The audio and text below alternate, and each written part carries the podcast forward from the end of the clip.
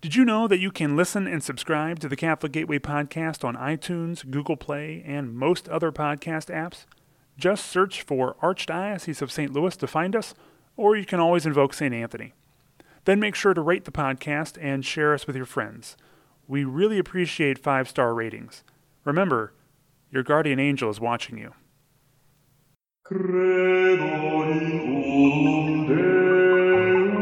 The parish likes to, to look at kind of the bigger picture. A priest is an alter Christus. They just go, go, go. in the zeal full of Jesus Christ. There is compassion for poor people. and it has this beautiful historic church. Heaven coming down to earth. Thanks be to God.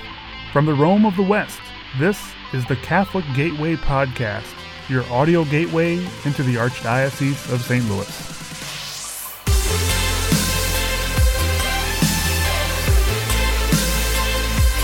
On each episode of the Catholic Gateway Podcast, we'll tell the stories about the interesting people, places, and events that make up the Archdiocese of St. Louis. We'll also give an update on Catholic news, courtesy of the reporters from the St. Louis Review and Catholic St. Louis Magazine, the official publications of the Archdiocese of St. Louis.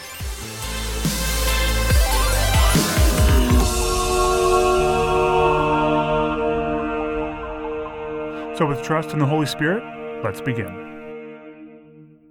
Hello, and welcome to another episode of the Catholic Gateway Podcast. I'm your host, Gabe Jones. Today we have a very special episode for you.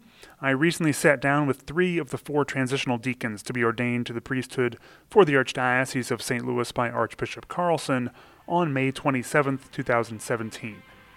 Deacon John Schneier, Deacon Peter Faimega, and Deacon Michael Lampe shared with me a little about their background and vocation stories, as well as what they're looking forward to the most as a priest. I also asked them a few lighthearted questions like their favorite meal and their favorite thing about St. Louis. Unfortunately, their classmate, Deacon Clark Philipp, could not join us for the interview due to his ongoing studies at the Pontifical North American College in Rome.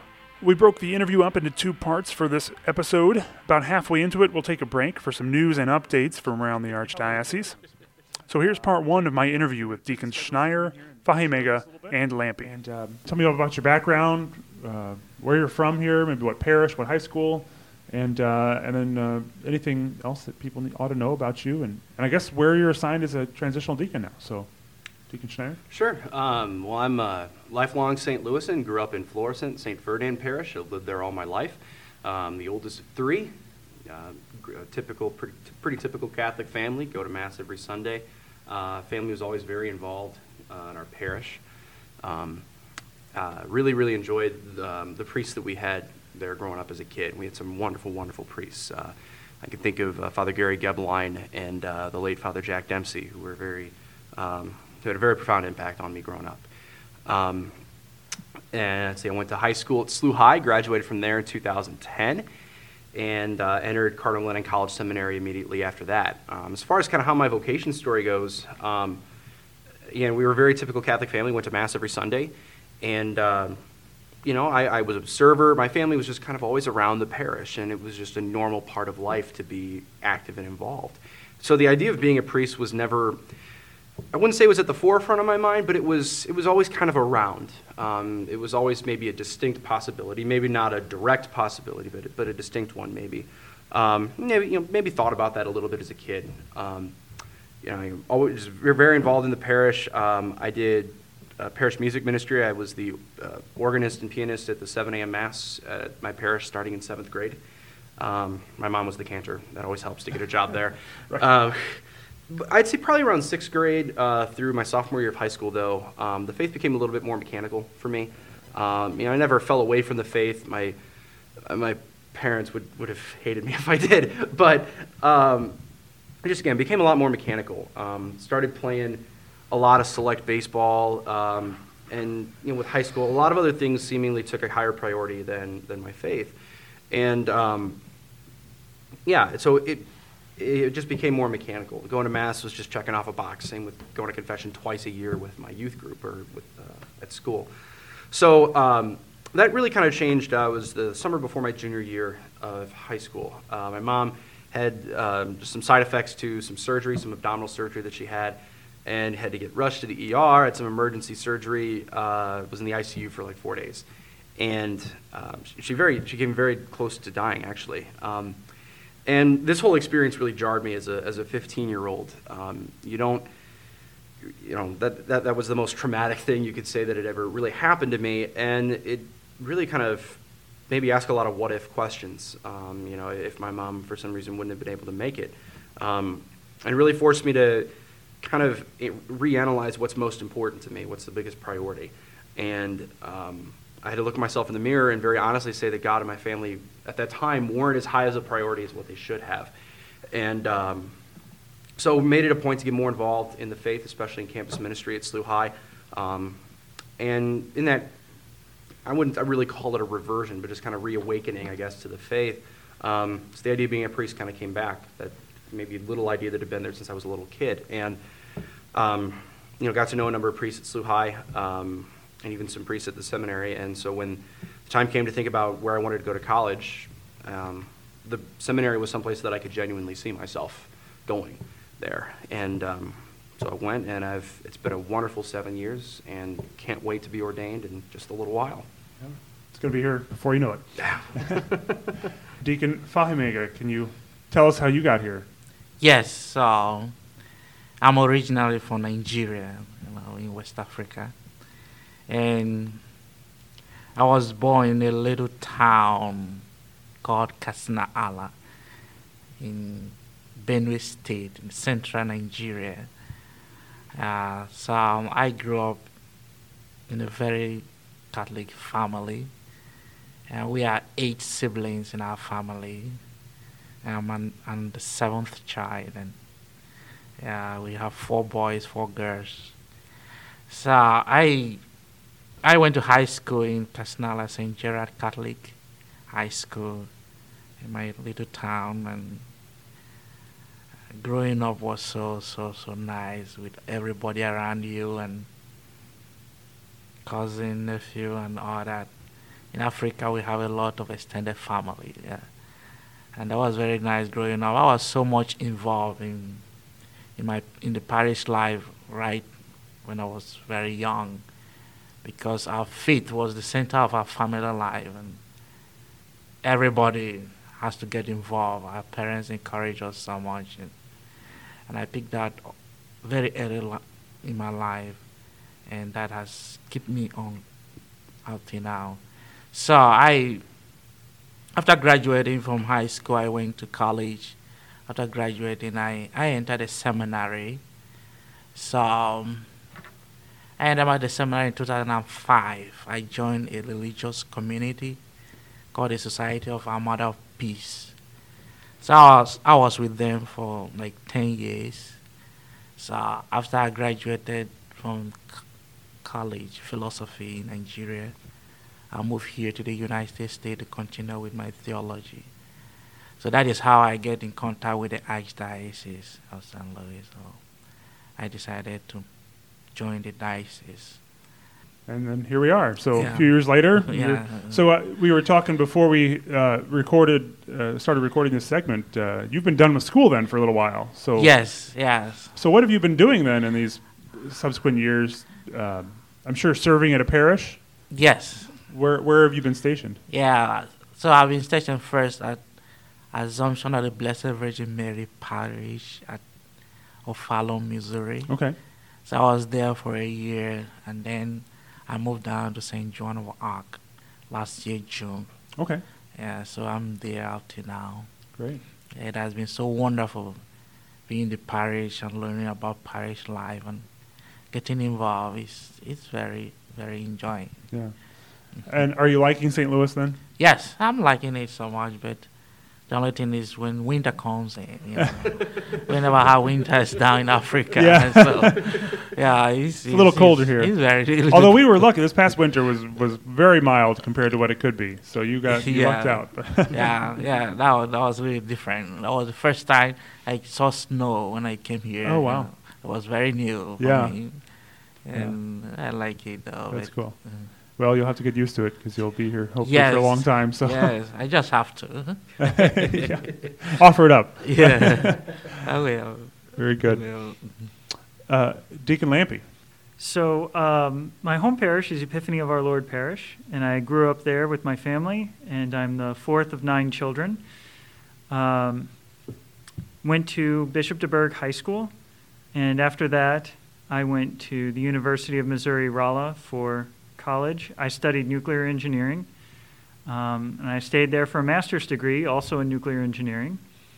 And then I worked for a number of years uh, for a small consulting company in um, Sycamore, Illinois, about an hour west of Chicago. And while I was out there, um, it became clear to me that I should become a priest, and so I came back here and entered seminary.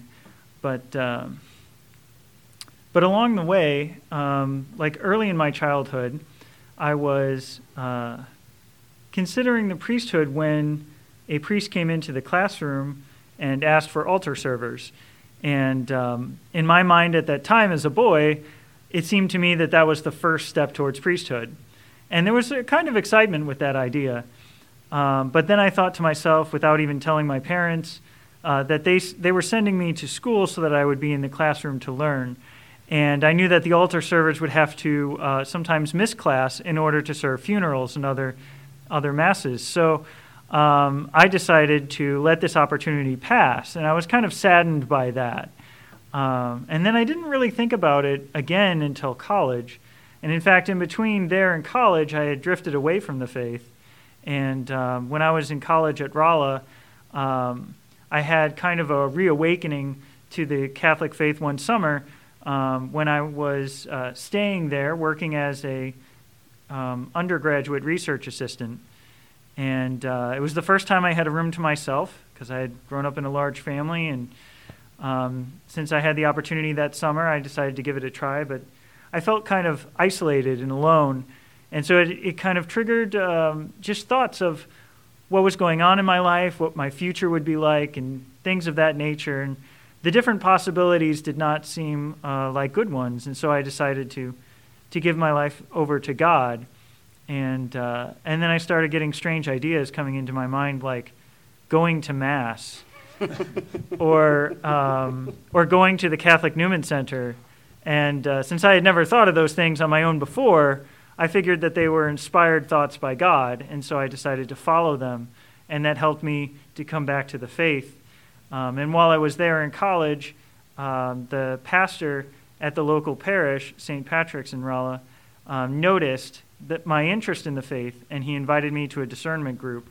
Um, and while I was with them, it kind of planted some seeds for uh, the priesthood, which eventually came into fruition um, years later uh, as I was working. Yeah, that's a dangerous thing going to mass. Crazy. you never know what could happen, or or just you know, being open to God's will. That's that's scary. scary stuff. Yeah, really, yeah. and I'm I'm kind of joking, but it's very true. So um, I guess the, the this is kind of a cliche question next um, that I'm going to ask, but I think it's important to ask guys uh, preparing for priesthood. I think it's it's a very unique insight into who they are, who they're going to be as a priest, uh, and it's it's I think uh, uh sort of an unfiltered perspective as well because uh, you're not a priest yet. What are you most looking forward to as a priest? What are you lo- most looking forward to um, doing and, and, how acting or you know is it saying mass hearing confession so on and so forth? I just want to hear what you guys what you guys are looking forward to. Um, for me at least i'm it, I, the simple answer is all of it. Um, but specifically the element i think that i'm most looking forward to i mean is just the ability to make christ present to other people. Um, that was one of the reasons why, at least when I came into the seminary, I thought to myself, "This is this is why I want to be a priest because I want I want to bring Christ to other people. Our world desperately needs Christ um, in so many ways, and the priest has a very unique way to make Christ present to other people um, in the confessional, especially through mercy and spiritual fatherhood, and in the Mass um, directly uh, in the Eucharist. So, it's the it's the unique privilege of being able to make Christ present to other people and to be present to them in, um, in their some of the greatest moments of their life, but also the most difficult. That uh, I'm really, really excited about. Yeah, for me, uh, it it doesn't it didn't just take one one form. it developed as time goes on. I have the idea of priesthood when I was like 15, serving at Mass. But as of that time, what attracted me so much was just the way the priest dressed, you know, with all these garments and the, they have people serving there at the altar and all that. Yeah, so I want to be one of them. That was my first idea about it. But as time goes on, as I grew up and started learning more about my faith and also about the sacraments. So my idea about the priesthood totally changed. So the great gifts that we have in the church, in the sacraments, what God has given us. And then I will be the one to administer this sacrament to the people of God.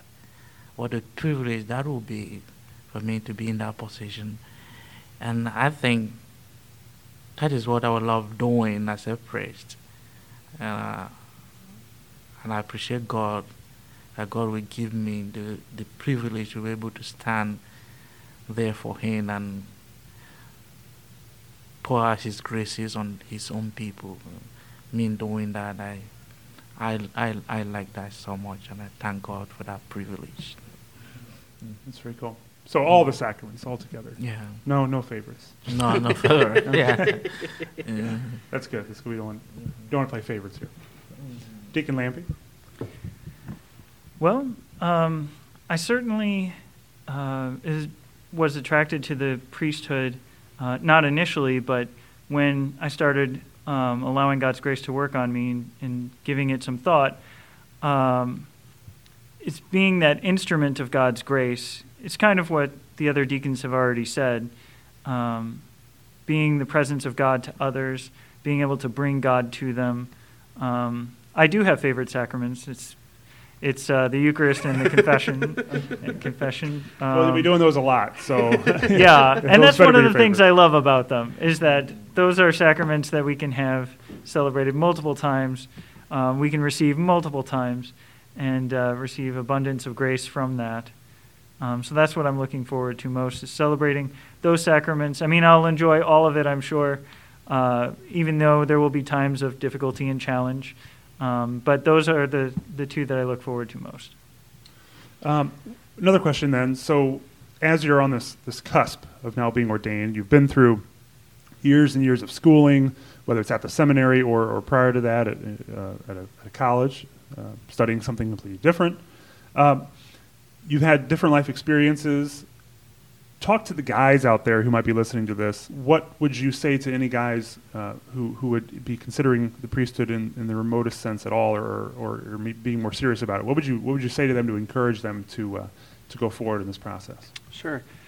Um, one of the things that a really, really good priest friend told me when I was in the seminary, or younger in the seminary, I should say, was that seminarians are ordinary men striving for extraordinary things. If you come to the seminary on a given weekend, you will see guys playing water polo in the pool, watching a movie, hanging out, and but you'll also see guys walking around praying the rosary, guys praying the liturgy of the hours together before they go out for dinner. Um, there's a beautiful ordinariness of seminary mixed with the extraordinary. And the beautiful thing is, we don't lose that ordinariness. We, we, don't, we don't lose who we are when we discern and when we grow in holiness. That, that all stays there. It, it, you know, the, the wonderful quote from Pope Benedict God takes nothing away, but he gives you everything. Um, so I, I was most, I mean, I, I was just so happy that there were people who, everyone just kept their humanity in this building where sometimes you might feel like you're under a microscope a little bit, but it's, there, there's a beautiful, um, there's a beautiful thing there that we're still ordinary guys. And in that sense, it should be an ordinary part of every Catholic guy growing up to discern, to think about it. Not everybody's going to be called to it, obviously. Most people are called to marriage. But it should just be an ordinary part of growing up in a Catholic house that, hey, what if God's calling me to be a priest? Is that, is that where He's leading me? Um, that should just be an ordinary thing because, again, I, when I was initially discerning, the, the fact that I could see that priests and seminarians were ordinary people who loved to eat pizza, go play capture the flag, but also would turn around right from that and, you know, pray the Angelus. was was really cool, and uh, something that really attracted me to the seminary. For me, I would say that you, you just have to follow your heart desire. You know, that is just, and don't look at the challenges and difficulties that are involved, because that is just the truth about ourselves as human.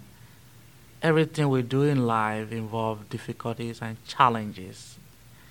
And if we just focus on those challenges and difficulties, we will never do anything in life. You know, if you want to be a doctor or if you want to be an, an aero engineer or anything, you have to discipline yourself, you know, to become that. If you don't do it because there are a lot of difficulties involved, then you will never become a doctor or an aero engineer or anything like that. So, even that is true with our own salvation too. St. Paul tells us that fight your salvation, fight out your salvation, work out your salvation with fear and trembling. You know. So it involves something, giving up something to achieve what you think God is calling you to do in life. So the challenges must be always be there, but you shouldn't focus on it. Follow your heart desire and see what God wants you to do in your life, with your life. Beautiful. Mhm. Deacon Lampe? I would say um, try to find out what God's will is and then um, do it. Uh, sounds really Easy- simple. yeah, easier said than done. It sounds really simple, but it's not. I can Um, tell you're the nuclear engineer. Here's the instructions. Uh, I did not follow that advice initially. Um, as I had mentioned before, initially I was thinking about doing what I wanted to do, which was become a nuclear engineer, and I did that.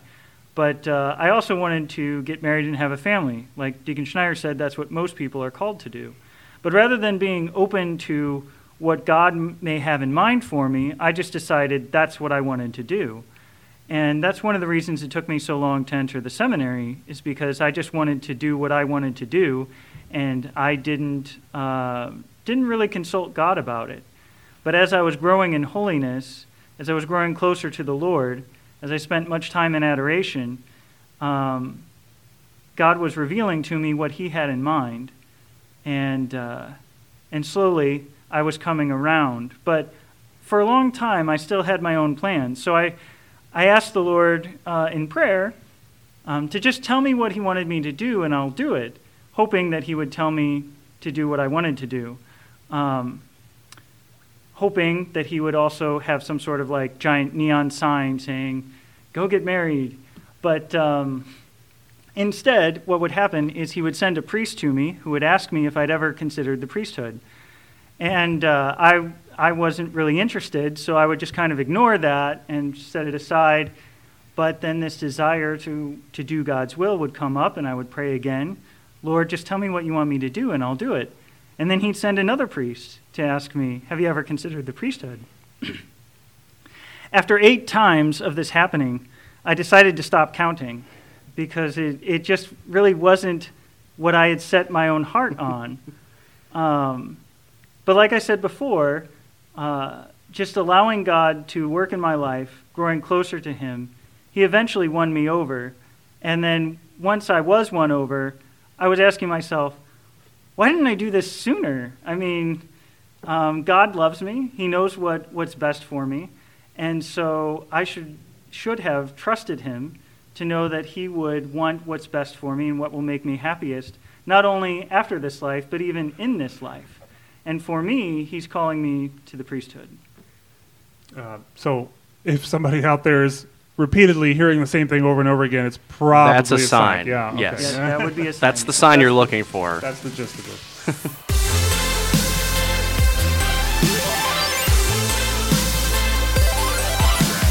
We hope you're enjoying this interview with Deacons Schneier, Faimega, and Lampe. Keep listening for part two, where we'll learn about the future priests' favorite meals and their favorite things about St. Louis.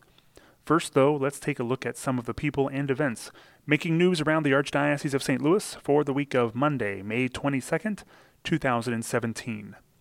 Just this morning, attorneys with the Thomas More Society joined Archbishop Robert Carlson, Our Lady's Inn Maternity Homes, and O'Brien Industrial Holdings LLC in filing a federal lawsuit against the City of St. Louis over Ordinance 70459, or more commonly known as Board Bill 203. The suit was filed because the plaintiffs believe it violates their constitutionally protected rights of speech and religion. Let me be perfectly clear. The Archdiocese of St. Louis and its affiliated agencies and its ministries will not comply with this ordinance. We have taken this legal action today to defend our religious liberty and the constitutionally protected religious liberty of businesses, individuals, and other non faith based organizations who will be discriminated against as this oppressive law is imposed upon them. For more on this developing story, make sure to check out the St. Louis Review. The story is currently one of the top stories on the stlouisreview.com homepage. The Archbishop's Gospel of Life prayer breakfast took place on Wednesday, May 17th. This was the eighth annual breakfast, which is hosted by the St. Louis chapter of Legatus. The Most Reverend Edward M. Rice, former auxiliary bishop of St. Louis and current bishop of the Diocese of Springfield Cape Girardeau, was the keynote speaker. Bishop Rice extolled the 650 attendees to live the gospel through their families. Do you think of your family as a sacrament? That's a beautiful insight, and I think that's a beautiful contribution that St. John Paul II is giving to us as, in the church. That your family unit, whatever it looks like, he's referring to that as a sacrament. And wouldn't it be beautiful to recapture and sort of revitalize our sacramental vocabulary and speak of the family as a sacrament? At archstl.org slash legatus, you can watch a video of Bishop Rice's talk or listen to the audio only. The talk is also available as a podcast through iTunes, Google Play, or other podcasting apps. Just search for Archdiocese of St. Louis. The 2017 Catholic Communications Campaign took place this past weekend, May 20th and 21st. The campaign directly impacts global and local communications efforts and enables the Archdiocese of St. Louis to support parish communications needs. Thank you to everyone who contributed to this campaign. The Paul VI Pontifical Institute is offering an invitation for your prayer life with Oremus, a guide to Catholic prayer. Oremus is an eight week program consisting in a 30 minute video presentation by Father Mark Toups, followed by about 30 minute conversations in a small group. To find out more, please go to the Paul VI webpage on archstl.org. The Pontifical Paul VI Institute for Catechetical and Pastoral Studies also announced a staffing change in conjunction with Kenrick Glennon Seminary. Dr. Ed Hogan, who has been director of the Paul VI Institute since 2010, will move to the position of academic dean at Kenrick Glennon Seminary, while Dr. John Gresham, who currently holds the position of academic dean at Kenrick Glennon Seminary, will take the position of director of Paul VI Institute. The change will be effective on June 1st, 2017. As you've already heard, the ordination of four men to the sacred priesthood will take place this upcoming Saturday, May 27th at 10 a.m. at the Cathedral Basilica. We'll get right back to our interview with three of those men to be ordained very shortly. Archbishop Carlson is celebrating the anniversary of his ordination to the priesthood on Tuesday, May 23, 2017. This marks 47 years since he was ordained. Please remember Archbishop in your prayers on May 23rd in thanksgiving for his priesthood. Just a reminder Ascension Thursday is this week, May 25th, but it will be officially celebrated on Sunday, May 27th. The 2017 Catholic STL Communications Colloquium will be held on Thursday, September 28th, here at the Cardinal Rigali Center. The colloquium will begin at 11 a.m. with Mass celebrated by Monsignor Eugene Morris. Following Mass will be a keynote presentation by Denise Bossert. If Catholic communicators would like to attend, please email Eric Gabrielson in the Office of Communications and Planning, Eric Gabrielson at archstl.org. Now, here are the five quintessential stories from the St. Louis Review, handpicked by the staff for you to share and discuss this week. You can find these stories at stlouisreview.com slash five things. That's the numeral five things or in the paper, dated May 22nd through 28th, 2017. Joe Kenny has a story on the St. Dominic High School Jazz Band and how several students are taking it to the next level. Dave Luecking writes about a safe haven. See how the Kitchen Table restaurant offers women a safe environment to improve relationships, develop leadership skills, and more. Jennifer Brinker has a story up on how the East Side Heart and Home Family Center teams up with parishes, among others, to build its 21st home in appropriately titled Resurrection Park. Thanks to a Beyond Sunday grant, differentiated education is pushing students to reach their personal potential at North County Catholic schools. And the St. Louis Review also looks into the Oremus program, which I mentioned earlier. It's intended to help people form a deeper relationship with Christ through embracing a prayer boosting life. There is a look at what is taking place around the Archdiocese of St. Louis. For these stories and more, visit stlouisreview.com and archstl.org. For up to the minute news involving the Archdiocese, please follow the Archdiocese of St. Louis and the St. Louis Review on Twitter and Facebook. Now let's jump back into my interview with Deacons John Schneier, Peter Faimega, and Michael Lampe. Okay, so we're, I've got a, a, a few questions I think now that uh, maybe we'll um, not that these questions haven't been lighthearted and fun, but maybe lighten it up a little bit. Um, if you could have dinner with one Catholic historical figure, except Jesus, we're, we're going to forget him, uh, some other Catholic historical figure that you could have dinner with, who would it be? And if you could briefly say why. Um, wow. There's so many to choose from. There, there are there are a ton. I would probably say John Paul II. Um, with Thomas Aquinas maybe being a close second, uh, number two. But JP2, um, just to pick his brain about, you know, he was an amazing philosopher and a theologian, just to pick his brain about what he saw in our world that, that he felt needed this, or how he came up with what he, what he wanted to say to the world, and even just his, uh, his just political savvy against communism in, in Eastern Europe, um, and just his holiness and suffering. Um, just as an example for priests, would be would be someone that I would love to be able to have dinner with. And we could have some good Polish sauces too. That's another question, so don't don't get ahead of us. yeah, for me, I think I would I would love to dine with Mother Teresa of Saint Teresa. Yeah, now, yeah. I have to get used to saying that. Yes, I was quite used to saying that, Saint Teresa of Calcutta yeah, her life. I, am reading um, autobiography of her life and how he was really moved by God to touch people's life and testimony that people are giving.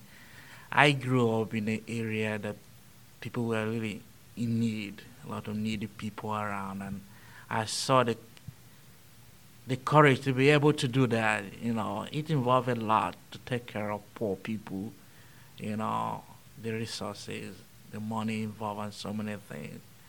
You know, but he went in there without anything, you know, trusting in God's providence.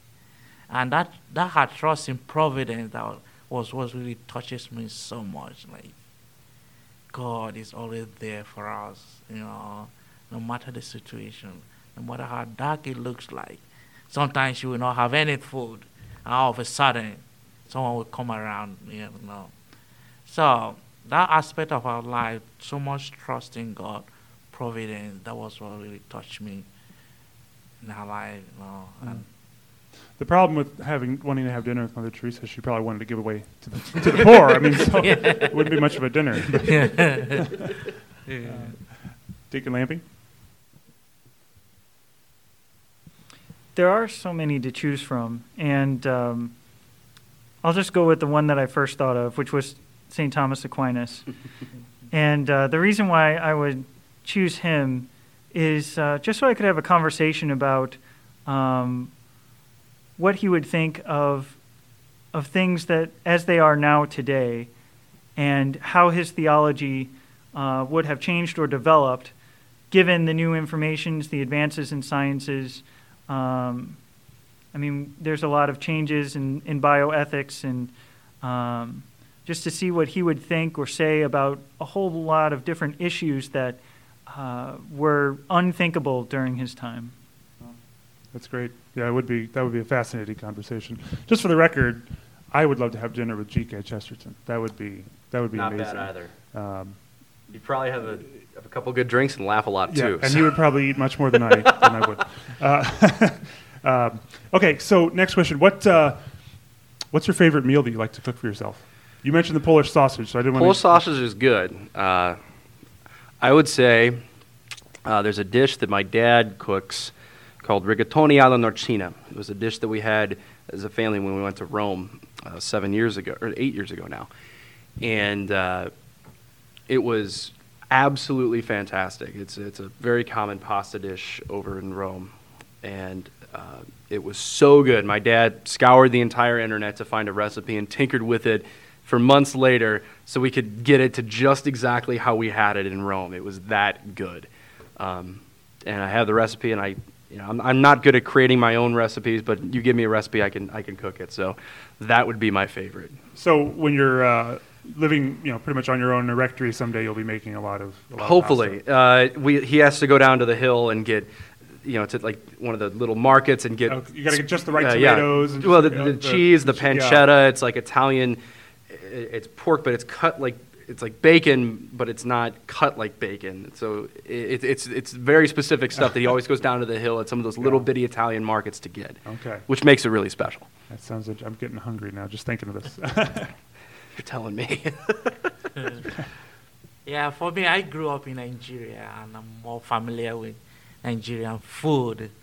And the one I love so much, they call it fufu. Fufu, yeah.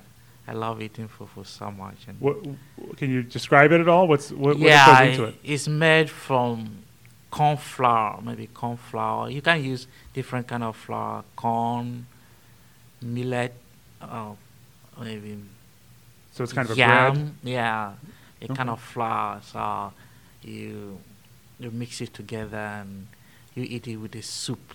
Yeah. Yeah, yeah, yeah. By the side, yeah, I love it so much. Yeah. Sometimes I do cookies. Sometimes, Okay, yeah, not always. Yeah. interesting. Well, I lived on my own for a couple of years, um, but I guess what I, I like to make frequently would be uh, stir fry, but um, I also like uh, steak, Yeah. so I make good. that sometimes too. It's a good manly meal. uh, okay, we don't have a ton of time left. I know, and I know you guys have things to do, but uh, what uh, you know, besides praying and doing seminarian things and, and soon to be priestly things, you have to have some other sorts of hobbies and th- you know, just as normal humans would. What are some things uh, you like to do in, in any free time you might have, which I know probably isn't much, but any, any sort of hobbies or anything? Um, I'll begin by two words: Cardinals and Blues. Um, huge sports fan. We have baseball. to say we're sorry about the Blues. It's, Yeah, it's. I'm in mourning still. uh, yeah, but anyway, uh, sports. I love love paying attention to baseball and hockey. Um, love love those two sports. Love going to games. Uh, I'd go to hockey games with Bishop Rice when he was still in town. Um, really really enjoyed that. Um, I also I've also played the piano uh, since I was about three or four, and then the pipe organ since seventh grade. So um, I've been involved in with liturgical music at the seminary ever since I started um, in the choir, and then playing the piano and the organ whenever any of our other organists can't be there. Um, beyond that, I also like to go on a good run. Uh, I've taken to running in the last year. Not maybe, I mean, I'm not in the greatest shape, but it's a good way to kind of clear my head and uh, get a little exercise. So, Great. yeah. Yeah, for me, I love I love soccer so much. Yeah, so I spend a lot of time watching soccer, and since I've been here, I've now had much opportunity to play any soccer or anything like that. But I spend more time watching it, and I enjoy it. Have you so played in the much. Souls and Goals game? No, I'm No? not. Okay. yeah. Well, maybe maybe s- next year Uh, as a priest you can, you okay. can be on the clergy team. That'd be you need to get you, get you on the field. Um, I like to run and to hike and to go on walks. Um, I also like to do some reading. Um, I guess that sums it up. Tinkering with nuclear reactors, right? Is that no? No, You have to not, have special so much. privileges. I did see that. some plutonium in his room one Oh, time, okay, so. yeah, all right. as long as it's not kryptonite. Or anything. Weren't supposed to see that. uh, okay, so um, maybe this is a dangerous question, but uh, as, you- as you you know, you'll be you'll be assigned to a parish, and uh, you'll be meeting a lot of new parishioners, and they'll be coming up to you and introducing themselves and, and asking about you. Um, what's one thing that uh, those parishioners wouldn't know, or, or just the average person would be would be surprised to know about you? That looking at you, or whatever little bit they might know. Is there anything that comes to mind? Something, some surprising little fact or tidbit? Um, let's see. Only one I could think of, at least off the top of my head, is I'm only I'm only 24 right now. Um, I'm te- technically too young to get ordained. I needed a dispensation from the archbishop in order to get Wow. that. You nor- normally have to be 25 according to canon law. So um, this makes me the youngest priest in the entire archdiocese when I get ordained. Wow. So um, yeah, I'll, I'll be the youngest. I'm the baby. And, Okay. and that will be the case for uh, for two years because everybody in the grade below me is older than me. okay. Wow. So um, you're going to hold that title. Do they have a trophy for that? Uh, it's a it, yeah, it's a is it a little is it a little golden pacifier? Or I think so. Is I, I think it, it might be a propeller hat uh, or, a, or a big red lollipop. well, uh, this isn't entirely relevant, but you know, as uh, when they announced that uh, Bishop Rivituso was uh, going to be uh, named auxiliary bishop, uh, Archbishop Carlson said he went from being a senior priest to a baby bishop. So uh, lots of lots of babies around now, baby bishops and baby priests. So Yep. Well, let's see. Um, there are a lot of things about me that are different. Like just merely looking at me, you know, you, you see the a lot of difference. You know, the way I speak and the way yeah, it will be very pronounced to people. But there is something about me that I notice that sometimes I speak very slowly and people don't understand what I said. yeah, so they will come to to realize that yeah as time goes on that yeah they're not getting me well. Yeah, even my friend Nigerians do complain. Oh, you know. it means you're very thoughtful. Very Yeah. thoughtful. Yeah, And, and, exactly. yeah. I guess one of the surprising things about me is that um, I look younger than I actually am. um, I'm actually 33, but if you look at me, you probably would think that I'm 24 or some other uh, lower number. Um, So you're not a baby priest, is what, or you won't be a baby priest.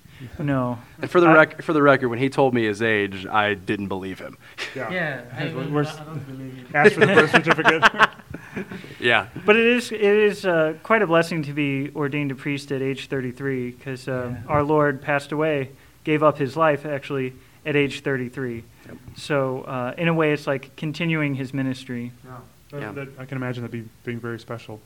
Um, and, you know, the, the beautiful thing about you, too, is that you've had life experiences. Not saying that Deacon Schneier hasn't, but, you know, you've, you've been to a, a secular institution to study school. You've had a job out in the world. And, and uh, there's something to be said for that. There's something to be said for uh, everybody, you know, every priest's experience. But I think that's uh, definitely a unique, a unique take on things. Um, what's your favorite thing about St. Louis? Um, let's see, favorite thing about St. Louis, I would say that um, it's a relatively compact town. Um, for the most part, you can get anywhere you need to go in about 30 to 45 minutes, uh, traffic notwithstanding. But I really enjoy that because, um, you know, I, I like to be close by to people. I like to, you know, be able to, on a whim, some nights, like, hey, you want to get together? Um, and that, that, that's a very important thing uh, for us uh, entering the priesthood. Um, priestly fraternity is quite important. I mean, nowadays it's getting close to the t- to a reality of one priest per parish almost, and to be able to, you know, as opposed to other dioceses that are have vast geographical areas or are much more spread out, ours is relatively compact, and to be able to be that somewhat close enough to a few guys that you can get together some night and just hang out at a rectory or a restaurant somewhere, that's really important to me. Um, so yeah, just the I don't know if it's the city itself or the archdiocese, but Yeah. we're relatively compact and we can uh, you know you can get anywhere you need to go in yeah 30 to 45 minutes roughly for the mo- for the most part. Yeah. I mean, I've not been to so many places in the United States, but I've gone to maybe a few states. But what I noticed different with St. Louis, that St. Louis is going to be very calm and peaceful compared to the places I visited, like New York or, or Washington. Uh, those places are really ra- loud, very loud, you know. and a lot of people out, and so many people on the streets, you know. But I I noticed that it's a little bit different here. It's more calm, and very peaceful, and I like it. Yeah, it's a Midwestern thing. Yeah. yeah, we take we take pride in that. Yep. Well, I've lived in Illinois, I've lived in Rolla, um, and I could have gone to the Archdiocese. Uh, I could have gone to the Diocese of Rockford or the Diocese of Jeff City, but for me, St. Louis is home, and that's what's uh, that's what's so special about St. Louis for me. Okay. Nobody said gooey butter cake, so I'm disappointed. I mean, I thought that was understood. Oh, okay, that's just a given. Or toasted ravioli. Is there anything else uh, we need to talk about? You guys that you guys need to share and, and, and want to um, I don't state know. for the record before you're a priest. Now, get it out now. I don't know if I forgot to mention. At least I'm I'm assigned. It, I've been assigned this past year at St. Joe's Cottleville Parish, um, the big one, uh, that Yeah. big big parish out in St. Charles County. Catholic Happy Land. Catholic as Father Happy Gerber Land, as Father. Gerber loves to say. Yeah.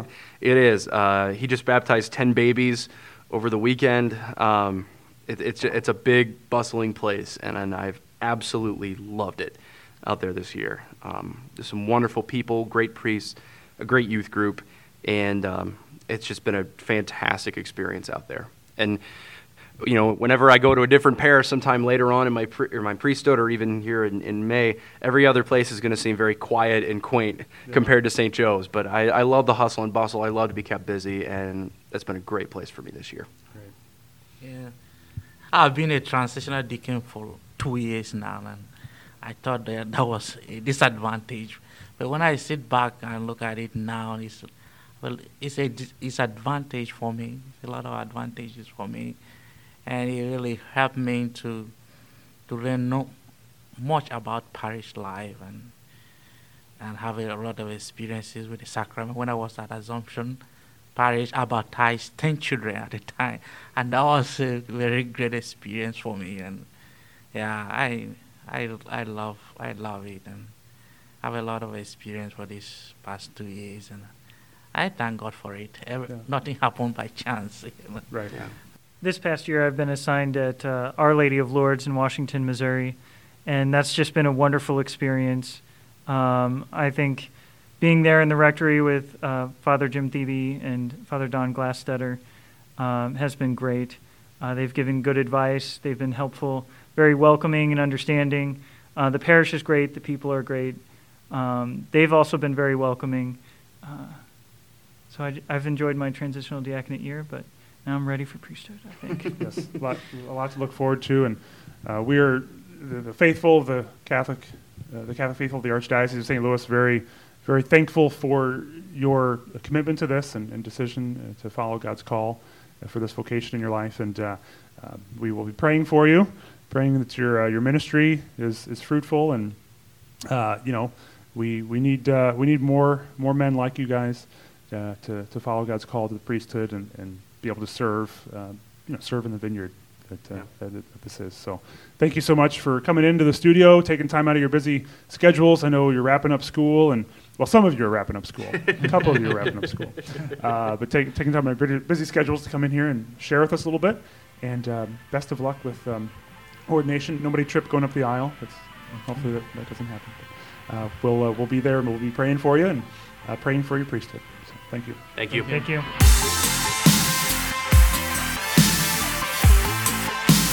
Thank you for listening to this episode of the Catholic Gateway Podcast. We always welcome story tips and ideas for the podcast. Just send them to communications at archstl.org. That's communications at archstl.org. Make sure to connect with us on social media to stay up to date with what's going on here in the Archdiocese of St. Louis. You can find us on Facebook. Just search for Archdiocese of St. Louis. We're on Twitter at ArchSTL is our handle there, at ArchSTL. And we're on Instagram at Catholic STL. And you should follow the St. Louis Review. They're on Facebook, also Twitter and Instagram under the handle at St. Louis Review. That's ST Louis Review.